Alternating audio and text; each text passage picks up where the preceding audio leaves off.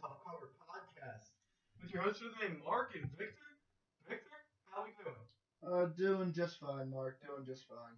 We're uh, we're out of football season. I know Victor's depressed. Yeah, you know, I'm. Just, it's hard to put it into words. You know, I, I I base my week around you know the games, you know Thursday, uh, Sunday, Monday. So not having that dedicated uh, something to do, it's, it's a little bit of a bummer. Absolutely. Yeah, I mean, imagine imagine me with my with my Saturdays too. Uh, it's it's terrible. Uh, we're definitely gonna be talking football soon. I'm sure with the draft coming up. And this garbage football team that we root for. So Hey, hey, I'm happy right now. But no, not really. We'll, we'll talk about that at a later date. No Eagle talk today. We're still fucking waiting for some news on Yeah. Carson Wentz and, uh, and everything going on with the Philadelphia Eagles. I'm sure we'll have draft talk, we'll have free agency talk, we'll have an emergency pod, I think, when Carson Wentz gets traded. Uh, but we're gonna be talking basketball today. I, I'm, I'm, you know, this is where I shine. This is this is my time. This is where basketball takes over the sports world for a little bit, from about now to June. I know it, like baseball has that brief little like two weeks running up to opening day, and then like the week Yeah. of opening day, and then it's like I mean basketball. March Madness owns that, and the NBA playoffs take over when that comes around. So it's really basketball time. I know that's your second sport, Victor. a hundred percent. You know, I've always loved the game. Always played the game. You know, it's uh, always something to dig deep into.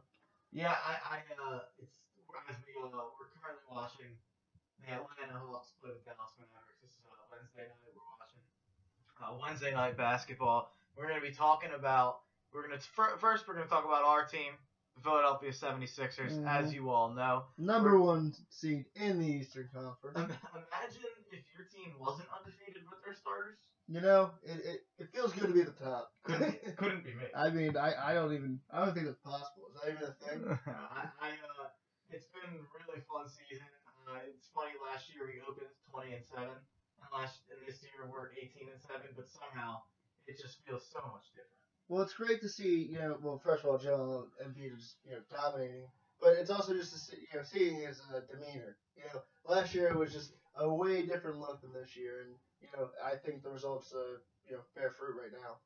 Yeah, I mean everything about Joel Embiid is everything you could ask for right now. Oh, 100 percent. Yes. I don't even think you could ask for much more. I mean, I mean, he's really doing everything possible. Yeah, I mean offense, defense, as a leader in the fourth quarter open games.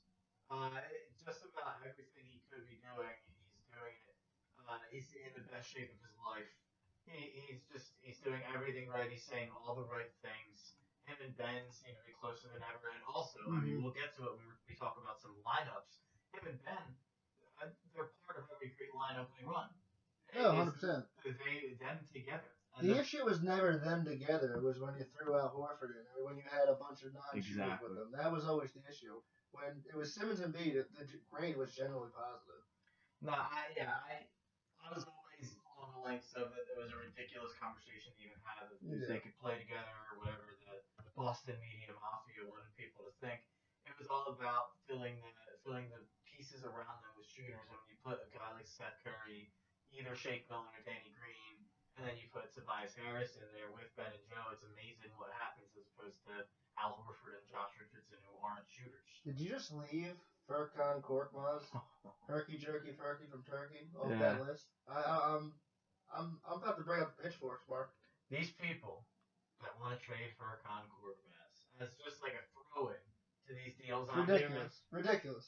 Uh, get, get a big butt Kyle Lowry out of my mentions. I don't want to hear about Kyle Lowry anymore. Now, the only trade that I was willing to do on this season was the James Harden trade.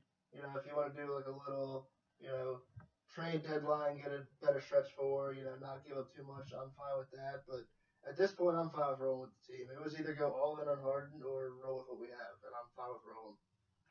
Yeah, I, I'm I'm absolutely here. I think that we could discuss some, you know, some bench guys. I mean, Yeah, that's what I'm saying. Like forwards, minor upgrades. I don't want to like deconstruct like the main eight. I guess is what I'm saying. Yeah, no, I completely agree, and I don't really want to give up first round picks either. So uh, I'm I'm completely along the same lengths. Uh, I, I, I took a couple of notes. I was going on NBA.com and just messing around with uh, the best lineups and the net ratings and the minutes. the lineups that play the most minutes. Obviously, you the starters who play the most minutes out of anyone, which is Seth Curry, Danny Green, Ben Simmons, Tobias, and Dwight Howard. Out of our top like 15 most used lineups, where do you think that ranks? I mean, it's got to be at least like you know, top five. Yeah, it's our third best lineup, Yeah. and with a 14.3 net rating. For those of you who don't know who net, what net rating means, there's an offensive net rating and a defensive net rating, and the disparity between the two, whether that be positive or negative, is your net rating. So if your offensive net rating is 14.3 points higher than your defensive net rating is, like it is with our starters, that gives you a net rating of 14.3. And then as opposed, if you look at our, our the lineup that none of us want to see ever is when Matisse Thybulle, Ben Simmons, and Dwight Howard are on the floor together. And just a lineup that, for example, Shake, Matisse, Ferk, Ben, and Dwight have a minus 33 net rating. Maxey, Shake, Matisse, Ben, and Dwight, minus 18.3. Like I was saying earlier, Ben Simmons and Joel need each other. Which is, Mhm. if you would have told people that two years ago, it would have been crazy. They play so much better when they're on the floor together. And it's also, it's not just about each other. It's about, if you look at Ben Simmons, we're shooting 29% from three with him off the court, and then 40% with him on, on the court. That doesn't have a lot to do with Joe. That has a lot to do with the three guys that are around him at the time that Ben and Joe were in the game. No, hundred percent. I've been a main proponent of like you know Ben should be in with both the starters and you know Joe and Tobias are can run second unit. You can do it a little bit with Ben, but unless if you have like you know definitely Seth out there and Shake next to him, it's it's hard because you need the shooting around him because he's he's all about creating. He's not you know we all know he's not going to take a jump shot, so he, his his gravity is driving and dishing, and that's you know you need shooters around him to allow him to thrive. Yeah, absolutely. Uh, our our best lineup, our overall best lineup, has been Seth Curry, Shake Milton, Ben Simmons, Tobias Harris, and Joel Embiid. We haven't seen a ton of it. It's not in the top five to seven of lineups we've used, but that has a 52.4 net rating. It's one of the best lineups in the league so far, and it's something I want to see more. It's honestly, I know It's a playoff thing. It's- Yeah. they're, they're saving it for the playoffs. You know, you, you, you need that spark. You know, you come out in the third quarter and you want to smash to the other team. That's the lineup you, you you come out with. Yeah, that lineup. Uh, I know. Shout out Dan Johnson. Dan Johnson has really wanted Shake Milton in the starting lineup for a long time. I'm sure he hasn't uh, been as vocal about it lately, with Shake not playing quite as well as he was to start of the year. But it, I think in the playoffs it could be something to look into, or at least I don't really, you know me, I don't really care about who starts the game. It matters more yeah. who finishes it and who plays in the crunch time. That's kind of my big thing. I'm fine with Danny starting just for you know that kind of implication. You know, save Shake for you know your second, fourth quarter when you you know you need the scoring the most.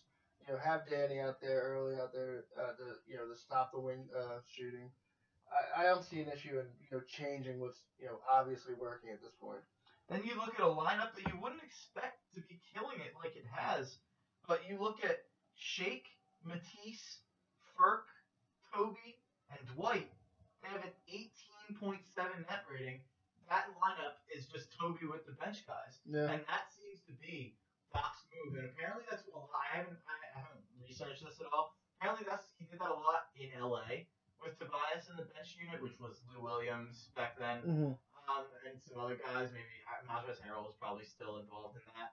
So uh, that was, I mean, if he can do the same type of things with Tobias as he has, that shouldn't really stop throughout the year. Everyone, I was talking to people today. who were comparing Tobias Harris to some other players, Mm-hmm. and it's like there's this disclaimer of if Tobias Harris is what he has been so far this year, because we've obviously all been hurt by Tobias in the playoffs and in years prior and in certain games. This year it feels different. He's getting to his spots, spots and being. I know we hear it a lot, but he's being decisive. He, there's no like you know pump fake and then go up. It's he gets to a spot, he gets a quick step, and he goes up with the ball, whether it be close to the basket or you know taking a pull up jumper. His three point shot is you know his pull up is a little you know iffy still, but you get him in the mid range game, I have no you know qualms with him you know taking over that. And with the bench unit, you know you have Furkan out there hitting threes and Shea can take off ball, uh, you know, opportunities every other possession or so. It really like opens up Tobias' game because he can hit all facets. There's not, you know, Dwight doesn't have that gravity. You, you put him off a little bit to the side where Tobias can work down low. He can work in the mid range. He can work in the three. It gives him you know full range essentially. Yeah, uh, it's it's definitely it's it also is like with those bench guys, Tobias Harris being the the main cog in that lineup, it makes it like if we get low, it, there's seven seconds left in the shot clock, give it to Tobias and we'll figure something Yeah, out. Yeah, there's no ifs ands. It's you know give it to him. and he'll figure something out. So uh, that's been it's been awesome to see, and I I'm about as positive as I've ever been on Tobias Harris uh, during the Sixers experience, to be honest. Oh yeah, every night like I, there was definitely like last year like all right you know I really hope Tobias shows up tonight. This year I, I it's it's not a question to me anymore. I, I expect it to happen. I I'm, I don't think you know he's going to slow down. I think he's he's really found himself in this offense, and you know I- think that's the biggest thing that Doc provided. Everybody has a role, and you know with you know Brett last year his you know hockey shift lineups, and you know people just kind of going out willy nilly. Doc has people, and you know that everyone has a specific role, and it seems that everyone's thriving, especially you know, Tobias, Furkan, and uh, Matisse. Honestly, Yeah, no, for sure. Uh, it's hard for me to. It's hard for I, I you know me. I love Brett Brown, and I always will. Uh, it's hard for me to to not defend Brett Brown here, and I will say that I do think that the roster makes a lot more sense. But those guys you specifically mentioned have done excellent uh, under Doc as Mhm. opposed to Brett, so it's hard to. It's hard no, to really certainly. I mean, yeah, that we can argue roster construction all day, but you know, just like the the general lack of adjustments of you know, you know Brett's play style, and you, you, can't run that play style when you have you know three forwards on the you know you have Joel Embiid, Al Horford, and Ben Simmons on the court. You can't have people firing threes. Furkan obviously took a step this offseason, and he's you know added a really good quick step and a floater, and he's dunking on people these days. And uh, you know Matisse, you know, they gave Matisse a really long leash last year. This year it's definitely a lot more reined in, but I, I like this you know little defensive you know last four minutes you know role that they have him in. And it's you know it showed a few times now that he you, know, you can put him on your primary scorer of the other team, and he's gonna slow him down uh, more times than not. Yeah, uh, for those of you who don't know uh, what we're talking about, the last two games, Matisse Thybulle has come in at the end of the game, and after not playing all that many minutes throughout the game, come in and really been a huge part of uh, the Sixers' success at the end of the game, shutting down the best player of the other team. Last game it was De'Aaron Fox for Sacramento, who, gave us fits all game. Oh, he was he was pulling from three and just everything was hitting. It was, it was what? He gave us fits. Oh, he's not even a good shooter. He's like more of a slasher. He's Yeah. killing us from everywhere. And uh, it's just, uh, it was awesome to see Matisse come in and be the first guy to really be able to slow him down. Uh, and uh, he made a couple. he got away with some uh, at the end of the game, which is a good sign. Because last year and even to start this year, he was doing a lot of stuff where the refs were just calling him because they thought he was gonna foul them Yeah. if he's getting a reputation as like a great defender, those guys you see them get away with a lot more. That's the one thing I've noticed, and I, you know, I, I'm big on my streams, and a lot of these other, I, I watch, you know, other broadcasts, and a lot of teams, you know, note him as a great young defender, and you know, once the broadcaster starts saying it, then it starts getting into popular culture, and now, now you got that reputation, you know, you get, you get that leeway that you're talking about. By the way, we're talking about a guy who played 21 minutes and literally did not attempt a shot. We are crazy. No, yeah, How crazy is that? he's shooting. What? He's shooting 34 percent of the year, 25 for, uh, from three. Unbelievable. You know, but he he's got a steal and a half per game. You know? Yeah, it's just a shame. If he was just able to shoot, like he can shoot it seems, he's just not willing at all. And uh, it's, I mean, he's been bad this year. Mhm. But just from a foreign perspective, it doesn't seem like a broken jumper.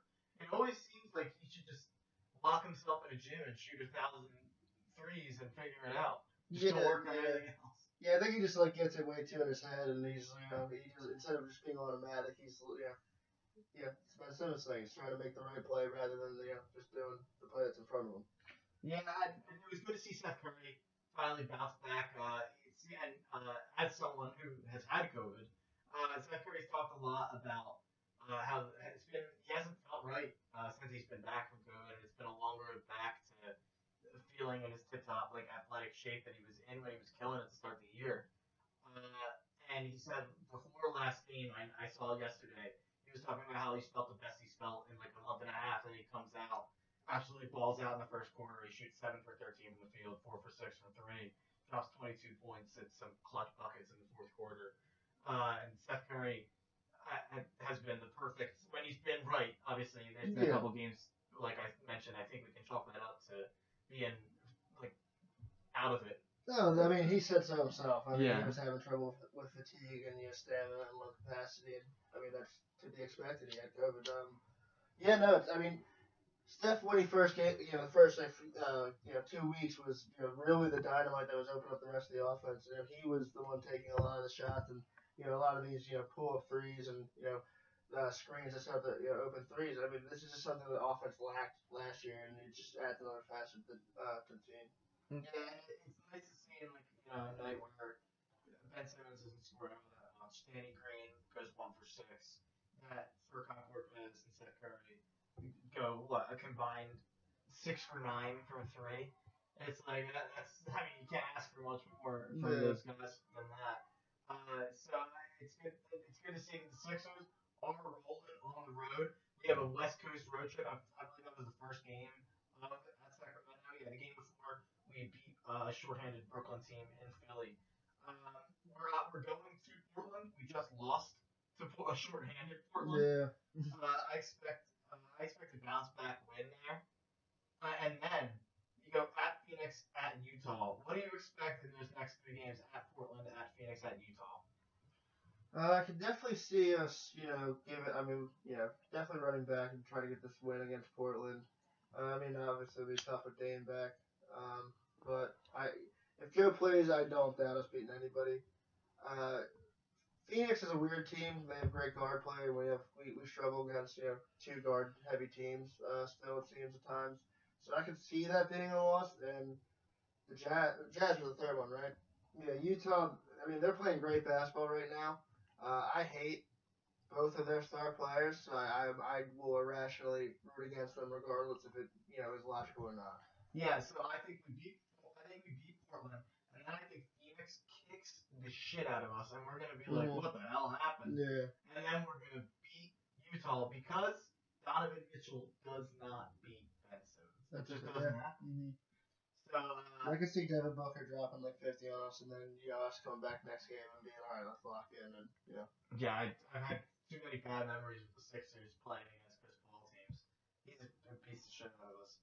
Uh, so yeah, I expect. I, but honestly, beating the Kings puts you in a spot where if you do go one and two in those three games, you're still probably comfortably in first in the East. Yeah, it's definitely not a bad you know look. I mean, obviously to come win you know two and one in this stretch, but you know it's it's not the end of the world if you don't. Yeah, so let, I mean, let's let's transition from the Sixers talk just to Eastern Conference talk as we're kind of moving. I have a take I want to run by you. Go for it. I think there's three teams who can win the East, and I think they all have an even chance to win the East. Yeah, I mean, well, I see we got what Sixers, Nets, and are you, are you throwing the Bucks in there? Yeah. Yeah. So here's my take. It's all matchup based. I've given it before. I don't know if I've given it on this podcast. Mm-hmm. My my take is that the Sixers will win the East if they avoid the Brooklyn Nets. The Brooklyn Nets will win the East if they avoid the Milwaukee Bucks. And the Milwaukee Bucks will win the East if they avoid the Philadelphia 76ers. There's my little round robin. If, if, if. Uh, I think those three teams have an equal chance to win the East, and I think that's why the one seed is going to be so important. Given if it stays how it is and sticks with the two and the three seed being the Nets and the Bucks, that just makes the one seed avoiding that matchup in the second round and putting it off until the conference finals. It makes it that much more important. Yeah, I really don't see any fault in your logic there because I, I definitely you know would feel confident against the Bucks at any situ in any situation. Um, yeah, I mean the three-headed monster in Brooklyn definitely is scary, but I mean if Joel Embiid is doing this, it's kind of hard to be like, you know, it, it's literally their their main weakness is in, interior defense, and if you let Joe and go wild, I mean he'll put everybody in foul trouble. We'll be in the bonus early. I mean, So your argument is we're beating everybody. yeah, I'm, I'm very confident, honestly. I like I the, I yeah, the Nets certainly could give us an issue, but um, I don't know. I I I still see this. By the way, I'm not saying I'm not saying it's an impossibility that we that we could beat the Nets. I think that I'm just talking matchup based in terms of most likelihood. Oh yeah, no, sorry, yeah, no, no, you're definitely not wrong. That's why I said there's like really no fault in your logic. I just, you know, I really think, and honestly, it's based off of like you know the players on the Brooklyn team's past playoff, you know, uh, you know experiences. You know, I I see Kyrie, you know, trying to play hero ball and like you know not giving the ball to KD at some point. I you know and KD going long stretches. You know, I, I mean not K, no KD faulting, but like Kyrie messing up and. I love Harden, but he's you know had some playoff you know glitches at some point, you know, where he kind of you know he'll go. Through. Wait a second, wait a for no second. reason. Is this Victor Simmons Oh. on the podcast Yes, slander. talking negatively about James Harden? Yes, I I- you know I've been a blind supporter, but you know now that we we were so close to having him, you know having him like. You know, it was like Icarus, we were flying too close to the sun. You know, we were so close to having him. Yeah, I burnt, and now I- I'm falling back to earth, and you know I'm taking a real warm look at him. So just to explain my theory a little bit, I think the Sixers can beat the Bucks because I think we're built to beat the Bucks. I think matchup wise, Oh, I'm not afraid of, of the Bucks at all. I think I think matchup wise we match up as perfectly with the Bucks as we could. With the Nets, I'm not so sure. I just don't know how many, how often you have three people guarding Kyrie, Harden, and KD that they're on the floor that you feel comfortable. Oh, yeah, that's gonna you're you're gonna bank on someone, you know, having a bad night. Okay, That that's gonna be a thing. You you, you gotta put out of Matt. Do you put do you trust Tobias on KD or do you put Ben on him? Or do you, you put Ben on Harden or you know, I, do you play Matisse more minutes? Uh, you don't you don't really want that because you he averaged three points per game. So these are questions and they certainly like would have to be answered. Um, yeah, I mean, it, it does suck that we haven't seen, you know, we, the Philly, I know the Sixers haven't played, you know, full strength Brooklyn, so that is kind of a, an issue, but, uh, yeah. Uh, and then you look at, uh, I think, you look at the Nets Bucks matchup.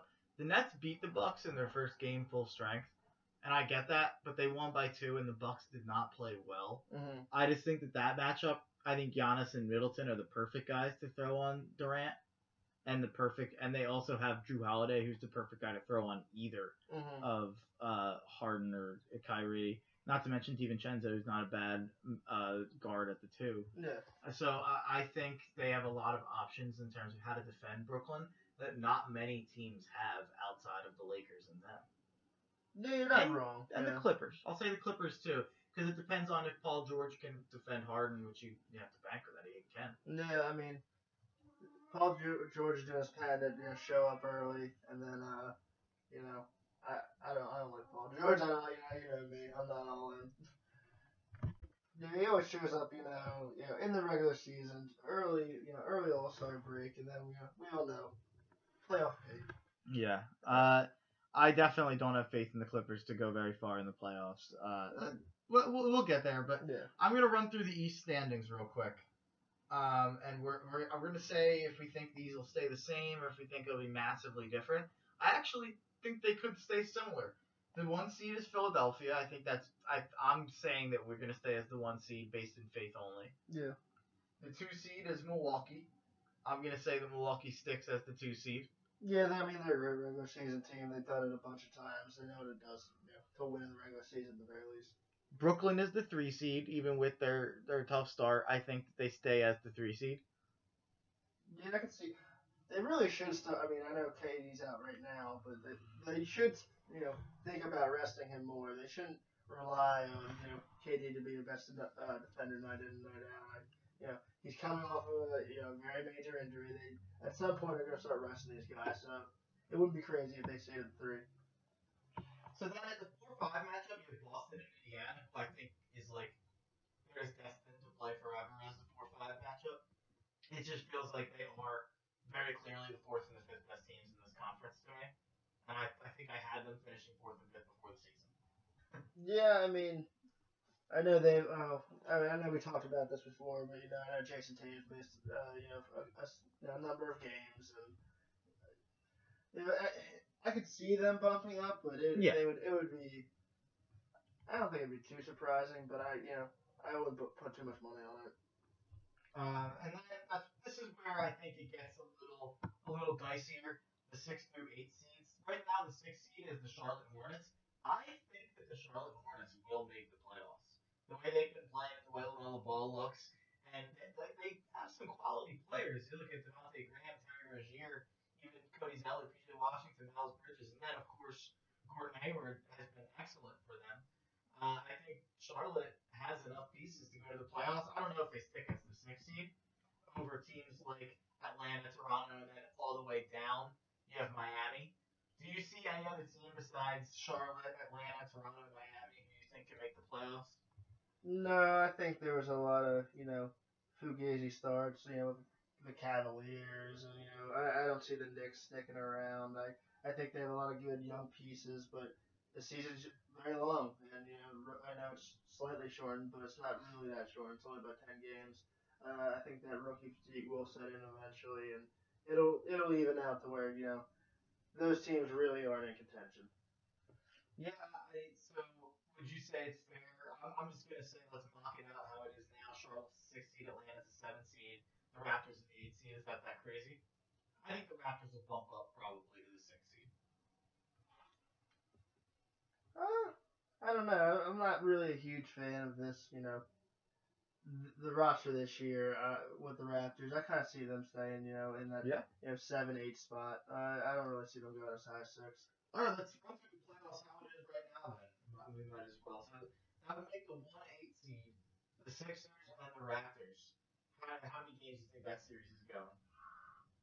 Well, uh, honestly, this year, you know, it's just you know too much going on. A lot. And Embiid, you know, that he's gonna he's gonna be on a mission that game. You know, he's gonna you know act like Kawhi Leonard's still on that team, and he's gonna you know give it his all. I I would pray for five games. I, it would be surprising if we won six, but I, I'm looking at five. Yeah, I said, I said 6, uh, just to be respectful. Yeah. Uh, I said Sixers and 6. That means the 4 5 matchup is Boston, Indiana. I think this would be, I have no idea who wins the series, but I went Celtics in 7 just because I think Tatum's the best player in the series. Yeah, at the end of the day, you know, they have sh- the better shot makers. You know, they don't have a guy. I mean, yeah, Brogdon's very good, but I Very good. Jayson Tatum's better. And Uh, Sabonis is very good too. Yeah. Jayson Tatum's better. Yeah. Jaylen Brown is better. Yeah, I mean Jaylen Brown. I've notoriously not been a big Jaylen Brown fan, but he's you know keeps exceeding my expectations. So you know, can't uh, really deny the talent there. You know, he's putting up uh, what is he putting up 24, 26 this year? Yeah, I think he's got like 26 a game. Yeah. A pretty efficient shooter. Uh, so I'm gonna. Are are you saying Boston wins that series? Yeah, I wouldn't even go seven. I got them Yeah. at six. Yeah. Alright. Uh, that leaves the 3 6 series as the Brooklyn Nets versus the Charlotte Hornets. I have Charlotte stealing one game. Yeah, they'd be you know somewhere in the middle. You know, game three or four. You know, Yeah. try not to get swept one of one of those type of situations. Hopefully it's not a douchebag sweep, which is winning game one and then getting swept after that. Yeah. Uh, and then moving on to Milwaukee and Atlanta in 2 7. I was disrespectful here and I said Milwaukee in a sweep. Just because I don't think they have anything. They, and I don't think they have answers for Giannis. Nah, there's just no way. I mean, Giannis is gonna have an absolute field day. And, you know, as much as I hate Khris Middleton, I just I don't really think they have too much to stop him either. Yeah. So that would, that would leave us with the same matchups in the second round, which is uh, this is good for my hypothetical. Philadelphia at, or Boston, Philly in the in the second round, and Milwaukee, Brooklyn. What do you think about Boston, Philly? Uh, just I mean, we always seem the matchup well, and I I- I think last year was an absolute uh, anomaly. Losing Ben Simmons, I mean, look at what happens when we don't have Ben Simmons. We had that one game and nobody can pass the ball. So obviously Ben Simmons has value. If this is a full strength Sixers team, this team should win in six. I know I keep picking game six, but theoretically they have nobody to stop Embiid whatsoever. Oh, he's eight against them so far this year. Exactly. And, you know, put Ben Simmons on Jayson Tatum. Try to limit Jayson Tatum as much and pray, and pray that Jaylen Brown doesn't go for 40. Yeah, I, you know, I think we have the defenders that can stop Jaylen Brown from doing that, you know, you know, five games in a row or something like that. Yeah, I, I'm saying Sixers and six as well. And that leaves with an awesome series. Brooklyn against Milwaukee. I'm sure Brooklyn will be a heavy, heavy favorite gambling wise. And I hope this happens so I can bet on Milwaukee to win that series. I think Milwaukee matches up awesome Mhm. and I think Milwaukee would have a good chance at beating the Nets. And how hilarious would it be to see Kevin Durant, James Harden, and Kyrie Irving lose in the second round? I know it, to Yeah. me it doesn't mean that much because they'd be losing to a great team who might go on to the finals, Mhm. but to the national media and like you look at how the Clippers were treated when they lost in the second round last year, that the Clippers were not Kevin Durant, James Harden, and Kyrie Irving. No, yeah, hundred percent. So uh, I think the reaction would be pretty funny. Yeah, I, find this to be extremely tough because yeah, like he was gonna stop Giannis, but at the, I also see like he was gonna stop KD. I- KD has been nothing but automatic, you know, pre-injury to post-injury. I, it's really tough. It, it's definitely going seven. Yeah, I have Uh, seven. so- I think I got Nets, honestly. That's yeah, fair. I think I. Uh, my answer to the KD thing would be I think they have two better answers than anyone else with Giannis and Khris Middleton to throw at KD, just body wise. Uh, I think they have the, the best options. So that, Yeah, would, that would leave you with Philadelphia, Brooklyn, and I have Philadelphia, Milwaukee. For me, Philly, Milwaukee, I have the Sixers winning in seven games and going to the NBA Finals. I never picked the Sixers to go to the NBA Finals, oh yeah, and. I have the Sixers in the NBA Finals. I mean, I basically outlined what I wanted, what what I thought earlier. You know, I, I truly believe that you know Joel Embiid is playing at that transcendent level that we thought he could, and if he does that in Brooklyn, I, don't even think there's anybody Brooklyn can get at this point that could even put a dent into Joel Embiid's game. Uh, I think Ben Simmons is the best per, uh, perimeter and switch defender in the league. You can put him on all three of those guys and stifle them, and you pray you know one of the guys off the bench can produce points, and uh, you can try to stop one of the other guys. Wow, we both have the Sixers in the Yeah. goddamn NBA Finals. Look at us. Ah, Who thought we'd be here? It feels weird. Not me. Honestly. Uh, yeah, let's, let's cross over to the Western Conference. It's a little more jumbled out there in the Western Conference, but I mean, I'm gonna run through it.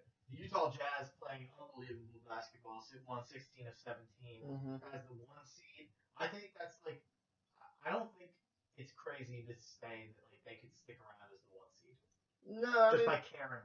the Western Conference has shown that, like, you know, it, the, top seed doesn't necessarily have to get the one seed. You know, look at Denver winning. I, you know, I just don't see, you know, the Lakers putting themselves in a position to where, hey, we absolutely need the one seed. Especially when the you know the second half of the season is, who knows? You know, like maybe they do a bubble situation again. They, uh, who knows? You know, I don't. No one really knows what it's gonna end up looking like. So, especially when you know the second the second half of uh, schedule hasn't been released yet, right? No, not yet. Yeah, so there's a lot up in the air still, you know. So I, I- don't see a lot of teams, you know, vying for it, you know, especially it's LeBron, you know. He's gonna have rest eventually. You know, AD is gonna get his rest eventually. It's it's, it's bound to happen. Well, That leads us to the LA Lakers, who are currently the two seed, Mm-hmm. while coasting, which is all, all, all impressive. Yeah. And I, there's an argument to be said that they've coasted so much so far that you could see them if they turn it on, getting the one seed if they want it. Yeah. But like you said, who knows? And I, I could see them coasting a little bit. Anthony Davis has already been coasting a little bit, taking a lot of games off. Yeah. So uh, we'll see. We'll see how that plays out. The LA Clippers are currently the three seed. Feels right. Feels like they'll be the three seed. Yeah. I, yeah, I mean they're they're uh, they're the obvious third best team in the Western Conference. I don't really think it's a question of who the top three are. I, but realistically, and this might be disrespectful, and we'll get to it when we go through the playoffs. I still think that the Clippers are better than Yeah, I in terms of like the playoffs. oh yeah, I in a playoff setting, absolutely. They just you know I I've made agree, yeah. I've made many many statements against Rudy Gobert. I mean, fine player, absolutely fine player, but you know, he's just not a guy you need to be your second best player in the playoffs. And Donovan Mitchell, he did absolutely wonderful things against Jamal Murray last year. I just you know I I don't know. I'm not a Donovan Mitchell fan. I'm just you know I I think you put them against uh, you know Kawhi Leonard and Paul George, even though we make fun of Paul George all the time, and you know they're just longer players, better defenders. I yeah, give me Clippers all day. No, I completely agree. And then we're going to move on to two teams that I also have over the Clippers, uh, or not over the Clippers, over the Jazz in terms of who I think could compete in the Western Conference playoffs. The Phoenix Suns and the Portland Jazz face off in the 4-5 matchup in this scenario, which I think Portland Jazz. the Phoenix. Did I say Suns? Did I get that one right at least? yeah, I think so. Jesus. Uh, I worked all day, folks. I'm here talking basketball, trying to trying to get work off my mind and Yeah. fall asleep on the podcast. But the Portland Jazz, Yeah. it's a hell of a Jazz team in Portland, Oregon. Uh, the Phoenix Suns and the Portland Trailblazers are separated by one game as a four and a five seed. I think that that would be a knock 'em out, drag down, score a million points, fun ass. Oh, that would be absolutely great. You know what people were trying to vie for early on the bubble last year. you I just a lot of heavy guard play, a lot of very loose definitions of defense, and you know a lot of scoring. Yeah, I, I think. Who do you think comes out on top there? No, wait, we'll get it. Hold on, I'm trying to jump ahead. Come on, now. Jesus, Jesus. The sixth seed is the San Antonio Spurs. Normally, I would say, oh, the Spurs aren't going to stick around at this point, but all these wings that they have coming in and just stepping in, Keldon Johnson, Devin Vassell, these guys are just, I mean, it's unbelievable. Derrick White, DeJounte Murray both stepping into the roles, DeMar DeRozan doing DeMar DeRozan things. Yeah. They, Jakob Poeltl's been great as their only big, really. Lamarcus Aldridge is just playing well. They're just playing great basketball. It's unbelievable that they're still higher than a couple teams will get to. But I would not be shocked at all to see them stick around at the back end of the Western Conference playoffs. You know, it's always trust pop system. They actually, they, not actually, they have, they finally have a few players. They took a you know a season hiatus there, you know, and now they're back where you know it wouldn't be surprising if they said you know six, seven. You know that I don't see them falling out just because they actually have you know a roster this year. I agree. Uh, the Denver Nuggets are the seventh seed. I think they'll definitely be in the playoffs. I do think there's a chance they rise up a spot or two, but I, I am pretty positive that the Nuggets will end up in the playoffs. Yeah, I just think the star power of Nikola Jokic and they they're just so deep. So, right, Jamal Murray. They've, yeah, they're not so deep anymore, in my opinion. I think that's what's killing them. Yeah. I think the losing Jerami Grant, who's obviously Well, yeah, be so good, and Mason Plumlee has really, really Mhm. killed them. And I think that's why they're only one game above 500. And Murray also hasn't been playoff Jamal Murray. Well, that's yeah, that's always been his biggest issue though. Is he's you know he's hot sometimes he's really streaky. You know he gets real hot and then he gets real cold where he disappears, and you know that's why a lot of people were surprised that he did what he did in the playoffs. Really, Yeah, for sure. No, even as a fan, I'm a huge fan of Jamal Murray. I have Even no was- issue with him. Yeah, Even I was shocked. Uh, so yeah, the eighth seed, the Golden State Warriors, who are 13 and 12. I have a little bit of a hot take here. It feels like Golden State is really lucky and really like grinding it out to be 13 and 12 right now. Like Steph hasn't missed games. Like all their guys are healthy. Like it feels like that's not gonna. A lot of their guys are now young. A lot of their guys have had injury issues in the past and mm. missed time. To me, it feels like they are an easy candidate that I could see dropping out of the playoffs. They were a team I had in the playoffs before the year, I believe, as a seven or eight seed. But I just from watching them so far this year, it really is just like Steph Curry, man, is well unbelievable. he's literally blowing up. Yeah, but yeah, that, there's a lot of issues. that Just uh, you know, a lack of talent on the roster. They don't. They're you know they want to talk about teams that aren't deep. You know, they're definitely one of them. And you know, Andrew Wiggins is playing better this year, and you can talk about you know all his you know better you know advanced stats. Um, but really, you know, you have a young guy in Wiseman who, you know, against a real you know talented big man. You know, you're, not gonna you know trust him to really lock down the paint. I don't, yeah, I mean, like you're saying, you know, Steph, you need Steph Curry going nuclear every night for them to be viable. I, I think the star power of Curry and the experience of the veteran players could, you know, outlast them and keep that in that eight seed. But I don't think, yeah, I don't see them rising up and being like, oh, you know, I'm to be the five, six seed. You know, maybe seven, but I, eight seems right. And then you look at teams outside looking in. The Sacramento Kings are red hot uh, until they lost the game last night. I don't Yeah. see the Kings making the playoffs. Uh, the New Orleans Pelicans are 11 and 12. They're red hot. I do see the Pelicans making the playoffs. I still think they get in there, whether that be for the Spurs, whether that be for the Warriors. I think they sneak in. And the Grizzlies, the Rockets, the, the Mavs. The Mavs are the weird one. I don't think the Mavs are going to make the playoffs. I just don't think they have put enough around Luka and Kristaps. Kristaps hasn't looked the same, especially on defense. And Dallas just can't score the ball at the same clip that they did last year. They're really missing Seth Curry. I would say we definitely stole Seth Curry like that, and they, they're getting hit with the Josh Richardson effect that we got hit with. Like, Yeah. You know, it's, and I, I always said he was a straight up spot up shooter, and people refuse to do it. I, I'm watching a bit of this game, and that seemed kind of the same thing. Like they're not really letting him just stand in the corner. I don't know. I maybe I I'm not seeing something, but yeah, it's it's clearly hurting their offense and their offensive flow. Yeah, it's a shame to watch Luka go off Mhm. seemingly every night and not result in wins. But what do you think of the Pelicans? Do you think they could make, they could sneak into the playoffs? I, I, they're a fun team to watch, and I enjoy watching them. But I just don't think they have enough to put them over the top. They'd have to go on a nice run, and I don't know if they, you know, the, the roster at this point is conductive to making that type of run.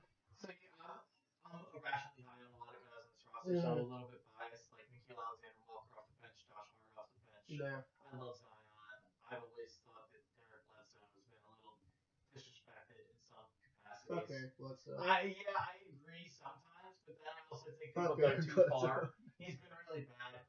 Um, but Lonzo Ball, I've always been a defender of. Yeah. I do think they can trade him possibly, but um, I, I'm obviously not the hugest, hugest Brandon Ingram, Zion Williams, Zion Williams, and Jesus, I'm falling asleep here. I'm not a huge fan of the combination of Brandon Ingram and Zion Williamson. Uh, I think it's it, it, just doesn't uh, it doesn't seemingly work together. Ingram's way better when Zion's off the floor than Zion's way better when Ingram's off the floor, yeah. which is a little bit worrisome. Uh, I do think that that's something you could figure out if you get the right guys around them, which Steven Adams is not. Yeah. no. You need you need a stretch five Yeah. at that point. Uh, so that could be something they work on. I was thinking in some capacity that uh, Brooklyn should want Steven Adams. I know Heath Feynman had some crazy deal where they got a bunch of pieces like Lonzo, JJ Redick, and Steven Adams for Kyrie Irving uh, to New Orleans, which I, I think, or maybe Bledsoe might have been involved. I, I forget how it was. It could be interesting. I, I know that the Nets probably there's like personality reasons they're not going to trade Kyrie, Yeah, but- of course. Yeah. No. but I actually do think from a basketball perspective that could help the Nets and it would help the Pelicans. It would shore up the roster, yeah, definitely. But I don't, you know, I don't, is Steven Adams really the answer that the, yeah, I don't even know what what, what the Nets had to give up outside of Kyrie Irving. Like, Well, no, I think that would it's actually just Kyrie Irving. No, I'm sure that there's. I'm, they just gave Adams a huge contract, so it makes it a little tough to trade him for anything other than like a star. No, hundred percent. Yeah, no. He, he- I'm pretty sure he's the highest paid center this year. I no, I don't think so. I, I forget what he got. Maybe in the offseason. he might have got he might have gotten the most money for, of any center this offseason. That's he probably absolutely did actually. Uh, but he um I think he makes like 20 to 25 million somewhere in that range. Um, and that's going to be hard to trade to a team unless they're have a bad contract and some picks, or if it's a if Adams is with picks or a couple young pieces for a star. Um, and I think the Pelicans probably shouldn't have made that move. And I'll, I'll give credit to Pat Moran; he was on that way ahead of time. But Stan Van, it looked like the first five to ten games was tr- not adjusting to the modern NBA not letting just basically Zion dunk and just three point shooters around him which is kind of what you have to do. And in the last ten games, Zion's assist to turnover ratio has basically went from like one to two to two to one. Like it's basically completely flipped around. So it's good watching Zion play unselfish basketball and basically just doing drive and kick.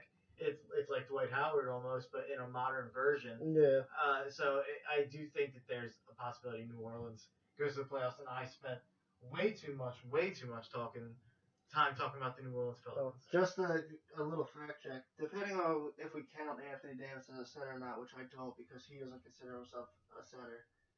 Steven Adams is yeah the highest paid center in 2020 uh, 21 season at twenty nine million five hundred ninety two thousand.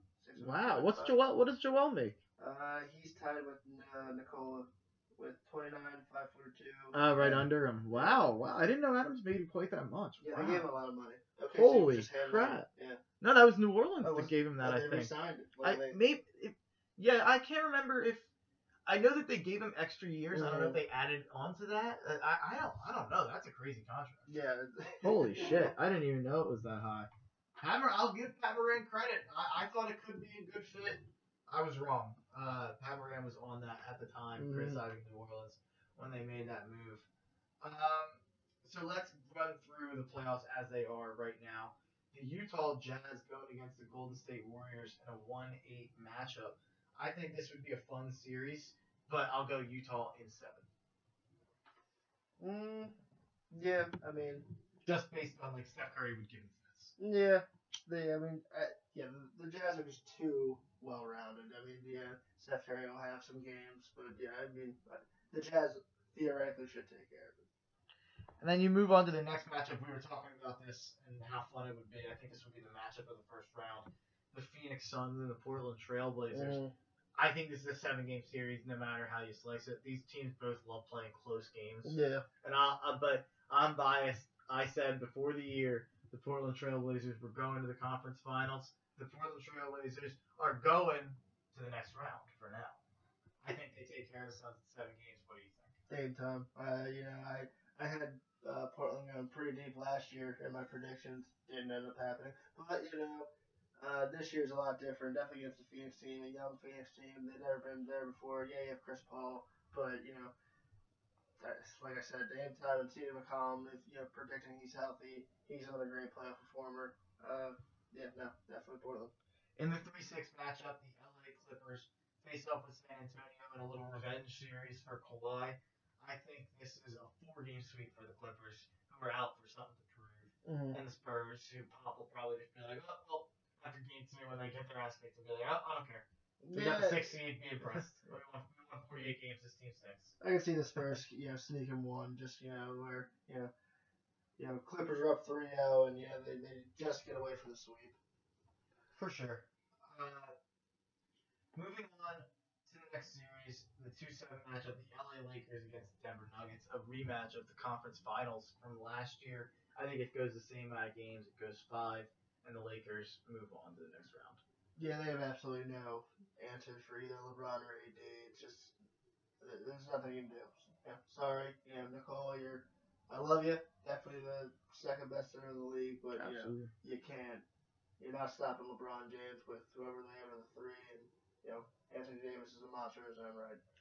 The Utah Jazz and the Portland Trailblazers face off in the second round, and I'm going Portland in seven to go to the conference finals, where I said they would go before the year, and they end up there. Yeah, for they're just too much offensive firepower. You know, you're asking Donovan Mitchell to battle Dame, and you know having somebody you know to step up and stop CJ McCollum.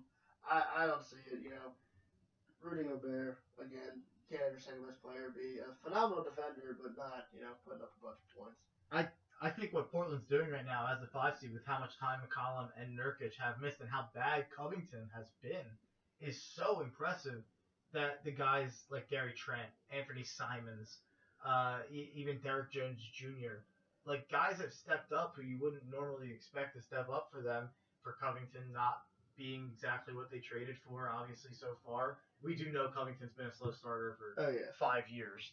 But um, I, I think it only makes me feel better about them that they've hung around and they're the five seed still.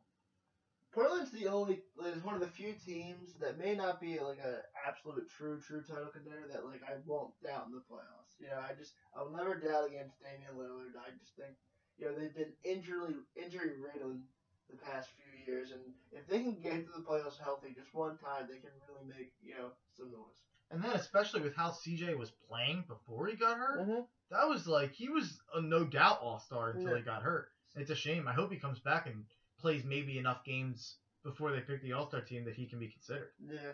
Uh, yeah, CJ's always been that guy where he's just been on the cusp of like, is he an all star? Is he not an all star? And the West was always so deep, where now it's like, okay, you know, the, the West isn't looking so uh, you know, that deep this year, but you know, then And he took such a leap. He Yeah. was, he was hitting like five a game hmm in like 12 games that he played. I think that's the thing that Portland you know, fans would always say. Like, you, you saw that CJ could do it. It's just he kind of either didn't or you know he. He kind of like he, he was fine being Robin to you know Dame's Batman. Where now he was like, yeah, fuck it, let me shoot too. Uh, but you know, obviously tough injury. So you have Portland moving on against Utah as well. Yes, sir. And then now let's talk about the Battle of LA. What everyone thought they were getting in the conference finals last year, they finally get in the second round here. The LA Clippers against the LA Lakers. I think this goes seven, and I think the Lakers take care of business. Lakers in five. Wow. Lakers in five. Yeah. I- Wow. I, am just uh, similar situation. Who's gonna stop Anthony Davis? They they don't let anyone stop Anthony Davis. Uh, Kawhi Leonard and LeBron James will be a fantastic matchup. Uh, I have no trust in Paul George in a big game. LA versus LA. I don't see Paul George stepping up. I think Serge Ibaka was a huge addition for them to go against Anthony Davis. Uh, nah. I think I think Ibaka's taking a you know step back, and Anthony Davis, you know, like you said, he's been coasting. I you know you put Anthony Davis. Look, I'm a notorious. You know, Yeah, I know. You you don't gotta tell me how good yeah, Anthony so, Davis like, is. you know, you know, I'm a notorious. You know, I, I will hinder any appreciation of Anthony Davis, but I just you know the dude's on a different level, and I just don't see you know this Serge Ibaka really stopping him at any point. And I picked the Lakers to win, but I think there's an argument to be made that in the Western Conference, the Clippers are the best set up team to go against the Lakers in a series. True, and I just think you know, it's more. Yeah, we just watched a guy like you know Tom Brady go out and say, "I'm the best guy. I'm the best guy ever. Best quarterback ever." And I think LeBron, Moving on. We're not talking Tom know, Brady here. but I'm not doing. I'm looking at do it. LeBron James, and I think he's looking at uh, Kawhi Leonard, and he's gonna, you know, this is Game Seven of the Finals every. I think that's the type of approach he's gonna take. No, I think you could be right, but I also think there could be a. This is the guy that got an MVP because he guarded LeBron. You know, I, I think LeBron reads into these stupid narrative things. But there's there's also the like there's the other side of that that Oh, yeah. that's he's the best guy to go against Oh, him. Kawhi so- is 100. percent Yeah. But, you know, I just, know, I, LeBron's better. Oh, I'm not. Yeah, I'm picking the Lakers to win. Oh no, hundred percent. I'm picking the Lakers to win. It's I just really think they could give them a great matchup. I think it No, could be a, a really great series. I think it could be, you know, five very hard fought games. I just think the Lakers are a better team. No, I agree. Um, I, I, I was probably I had it originally at a six, and I just made it seven because I was like, if I'm not gonna say the Clippers can take the Lakers seven, I'm like, I feel like I, I don't know. They're just not dominant enough for me to say that I don't think anyone can take them seven. It was kind of Yeah. where I'm coming from. So I Mhm. felt like if anyone can, it has to be the Clippers. No, that and that that's that's sound logic, and I don't necessarily disagree with it. But Lakers in five. Okay. so we have the same Western Conference Finals with the Portland Trailblazers and the LA Lakers. Lakers in five. Yeah, you know that whole not playing defense thing for Portland's gonna catch up eventually, and Yeah. it's 100 percent this round. Yeah, I agree. Not much more to say. We saw it last year in the playoffs. Yeah. the Same thing. Uh, maybe a little more healthy for Portland. Maybe they take a, maybe they take a second game and make it six, but probably not. And that leads to the ultimate NBA Finals. The LA Lakers against the Philadelphia 76ers. Who takes it? From a basketball standpoint, LeBron James is LeBron James, and realistically, you're not gonna stop LeBron James. I have other thoughts on Anthony Davis. I think we have the perfect person to stop Anthony Davis. LeBron James is always and will always be the X factor. In my heart of hearts, I want to believe the Sixers could win. If Joel Embiid could be the guy, you know, if he could be Hakeem 2.0, fuck Hakeem. If he could be the process and really be what he wants and you know is aiming to be and put the work in to be, I truly believe we could pull possibly pull it out. It would have to be monster perfor- performance every single night, and it's certainly possible. But it would have to be in seven. There's it'd be an absolute seven, seven absolutely hard fought games. I, I don't know, Mark. I I I'll probably let my fandom bleed through, but know, I'm I'm banking on a lot of ifs, and I guess that you know is really what the answer comes down to. The Philadelphia 76ers have the absolute best possible roster to go up against the Lakers, and they showed that off in the game that they played Yeah. where the Lakers were fully healthy, no one missed a game. I think the Sixers have the the perfect guy to throw against LeBron James and Ben Simmons. Maybe the second best guy in the league, if I'd say Kawhi is number one. Certainly. I think they have the number one guy in the league to throw on Anthony Davis, bar none. I don't give a fuck what anyone's saying. Joel Embiid's the best defensive center in the league, Oh, it's not even close yet. and still, and still, if it's going seven games, and I'm saying my prediction is who's going to win Game Seven, I'm not ever going to be confident saying that's not going to be LeBron James. That's kind of what my issue is. I mean, I don't really, I don't want to say it, and I, it's just he's too dominant, and it's just, it's just, you know, he's has he lost the game seven? Lakers and seven. Yeah, I. And I think we have the perfect roster to go Yeah. against them. The perfect guy to throw in Schroeder. The perfect guy to throw in Harrell and Davis and LeBron. Lakers in seven.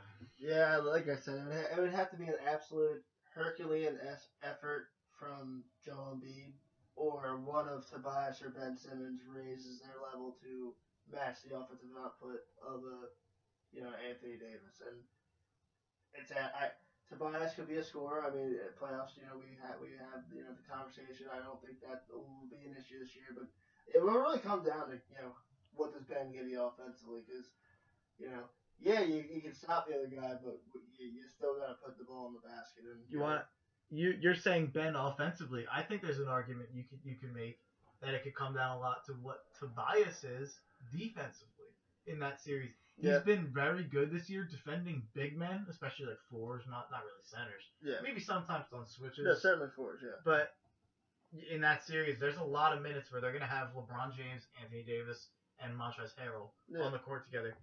He's gonna have to guard one of them, and they're gonna Mhm. try to switch LeBron on him all the time. Oh, They're gonna switch AD on him all the time. Mhm. I- I'm not really nervous about him going against Montrezl Harrell. Montrezl Harrell more than anything. Nah, He's yeah, a I'm lob guy about and a fast break guy, Mhm.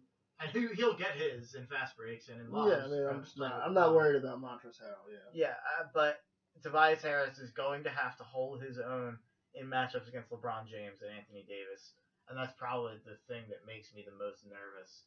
Even though I think Tobias Harris's defense has leveled up big time this year.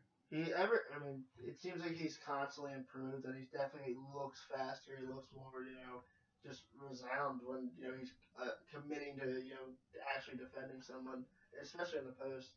And you know, I, it really just comes down to you know, is what we're seeing now translating you know a few months from now, and it'll be interesting to see. I, I think the Sixers can, um, but you know, it's it's just hard to bet against LeBron James and Game Seven of the NBA Finals. Yeah, I completely agree. Uh, I I think we're both going with the Lakers to beat the Sixers in seven games in the NBA Finals. Which will be the most devastating night of my life. Oh, And I will be the drunkest person you will ever meet. Uh, hit me up. It'll be an awful time. By the way, I didn't mention this uh, at the top of the pod. You can follow me at Mark Henry Jr. underscore on Twitter, and you can follow the podcast at Tough Cover Pod on Twitter. But if you listen this far, if you if you even found this podcast, you probably follow that already anyway. So whatever, we're gonna finish this podcast out, and we're gonna talk about the All Star teams. And I don't think there's that much debate in a lot of the spots. We're gonna I, I, the starters we left as the starters in the Eastern Conference and the Western Conference as how they started the voting. So that is Bradley Beal, Kyrie Irving, Kevin Durant, Giannis, and Joel in the East. And then in the Western Conference, it is Stephen Curry, Luka Doncic, LeBron James, Kawhi Leonard, and Nikola Jokic. So let's talk about the bench for those Western Conference spots after we talk about the Eastern Conference spots. So in the East, the locks would be, in my opinion, and stop me if, if I say anything. We discussed it before, but Yeah. James Harden, lock. Yeah. Jaylen Brown, lock. Jayson Tatum, lock. Bam Adebayo, lock. Domantas Sabonis, probably a lock. He made it last year. He's been better Yeah. this year, and the Pacers are even Mhm. better this year. So I think that's a lock. That leaves, uh, what is it? That leaves two spots open in the Eastern Conference. I'm giving those spots to Zach LaVine and Julius Randle. You have a you have a gripe there? Yeah, uh, I mean, this might come off of a homer pick, but I think the record will have to shine through at some point. You know, I think Tobias Harris, if he keeps up what he's doing right now, and the Sixers maintain the number one seed, you know, he may get that slate from, you know, Joel Embiid being dominant and being, you know, obviously, you know, the, the starting center, but, you know, the Sixers have had two All-Stars before, it wouldn't be crazy, and, you know, it's not crazy for the number one seed to have two All-Stars. I agree, and the reason I didn't pick Jimmy Butler, or the reason I didn't pick Miles Turner, the reason I didn't pick Khris Middleton, is because those teams don't deserve a second All Star more than the Sixers do. So I'm along the. I I can understand Toby Yeah. being considered over over those guys, but I do think just from a who's been the best player this year perspective, Mm-hmm. I do think it's hard to argue against the numbers Julius Randle has been putting up on a team that he has helped win more games than they have in the past. Certainly, but like we're still, I don't know. It's not like the Knicks are really pushing for a spot. You know, we talked about it. They're, they're looking okay, but I, I don't foresee them maintaining this level, you know, for a season.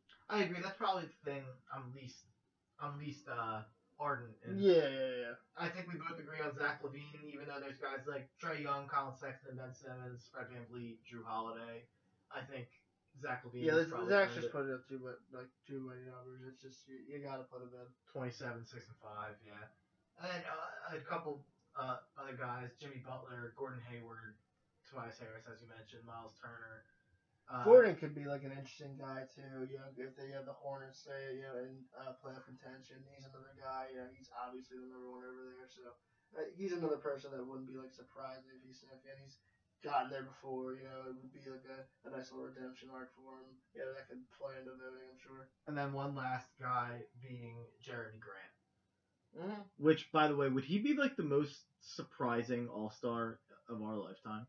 Like in terms of like where they were like three years before they made the All Star team. Oh, it's ridiculous. I yeah, like, I and we, I think we were both probably pretty high on Jerami Grant comparatively to like ma- most people. Oh, I always thought he was a very like you know serviceable player and would could definitely contribute to a championship team. I just didn't think it was at this level. I mean, obviously, you know, he's putting up this on a Pistons team, but is it crazy to say that he could be like a three on a championship team if he played? Uh, I I don't know I don't this think point. that's crazy. Like, you know, it, is he really that much worse than like a Pascal Siakam? I, I don't know. I, I this year he's better. I just- yeah, I didn't even bring him up. yeah, I mean, well, I mean, he's well, he's taken a, a, a bit of a step back this year. With you know, he's definitely had tr- uh, trouble shooting and get, you know, getting in his spot. So, I would, I would say Fred's been their best player, maybe. Like, dad, dad, yeah, be, yeah. And then moving to the Western Conference in the Dame or in the in the bench spots, the Dame spots. Dame Lillard is a lock, I would say. yeah, Donovan Mitchell is a lock. yeah. Anthony Davis is a lock. Paul George is a lock. That leaves three open spots. There's way less people fighting for these spots, and it's weirder arguments. I went with both Suns guards, Devin Booker and Chris Paul, getting uh, two spots, uh, which would mean four guards and three front court guys, as opposed to three and four. Uh, so I'm going with Booker and Paul as the guards, and then as my forward slash center, I'm going with Zion Williamson. Yeah, I just don't see a world where Zion doesn't make it this year. He's putting up nice numbers. It's Zion Williamson. The, the league's been pushing for him for you know since he came into the league. Obviously, first overall pick. Um, two guards. I, I, I'm. It wouldn't be surprising, especially the I mean the Suns stay you know in the four or five range. Um, who who's else are you like even contemplating? I mean, you look at CJ McCollum, he's missed a lot Yeah, of games, but he was time, so good when he played. Mhm. You look at Ja Morant, he's missed time, but he's been very good when he's played. Shai Gilgeous Alexander's been very good, but OKC's not very good. Mhm. So that makes it a tough, uh, you know, even Kristaps Porzingis, if you're talking about for, forward Yeah. centers, missed a lot of time. Uh, yeah, I mean, I'm a betting man, I, I you know, two. I mean, both of the, the Phoenix guards wouldn't be outrageous. You know, I mean, obviously Chris Paul has the name recognition. You know, he's having a solid year, and Devin Booker, he, he's still riding off the high of the bubble, and he's really you know coming becoming the player that a lot of people thought he could be, and you know. They're, you know, everything's coming to fruition, so it wouldn't be surprising to get an All-Star break. And Devin Booker's numbers are a little down, and people are a little nervous about that. His efficiency's not down though, so That's all just- that matters. The, the Suns' offense has been a little weird. They've been a little slower paced, and Ayton's numbers are down, and everyone's numbers are down besides Mikal Bridges, whose numbers are way up, and Cam Johnson, whose numbers are up. Mhm. It's just been a weird offense. I think that'll settle over, and they're still been pretty successful Mhm. with how they played. Their defense has been way better than expected. Uh, so that is what helps me make the decision, even in a down year, to put Devin Booker and Chris Paul in the All Star game. So that concludes our. I, I don't even know. Is this like the like the one third mark of the NBA season? About probably. About that, yeah. How many games? How- yeah. About like, you know, what, 25, 24. And it's going to be like something, 66 games this year, so it's a, li- a little more than the one third mark of the NBA Is season. 66 or 72? I don't. I thought it was 66. Maybe it was Oh. 66 last year. You could be right. It could be think 72. 72 this year. So, think yeah. it- This is like our, our thirdly report. Yeah, about that, yeah, so. So uh, thanks for listening, folks. Uh, tune in. It's. I think there's going to be a Carson Wentz emergency podcast coming Oh, soon. Coming future. Yeah, uh, we'll, we'll get into our thoughts and our feelings about that. I think me and Victor are a little divided on that I topic. swear to fucking Christ, if we get Nick Foles back. I'm Oh, I don't want that down either. We're, on, we're not divided there. So uh, thanks for listening, folks, and enjoy the round ball.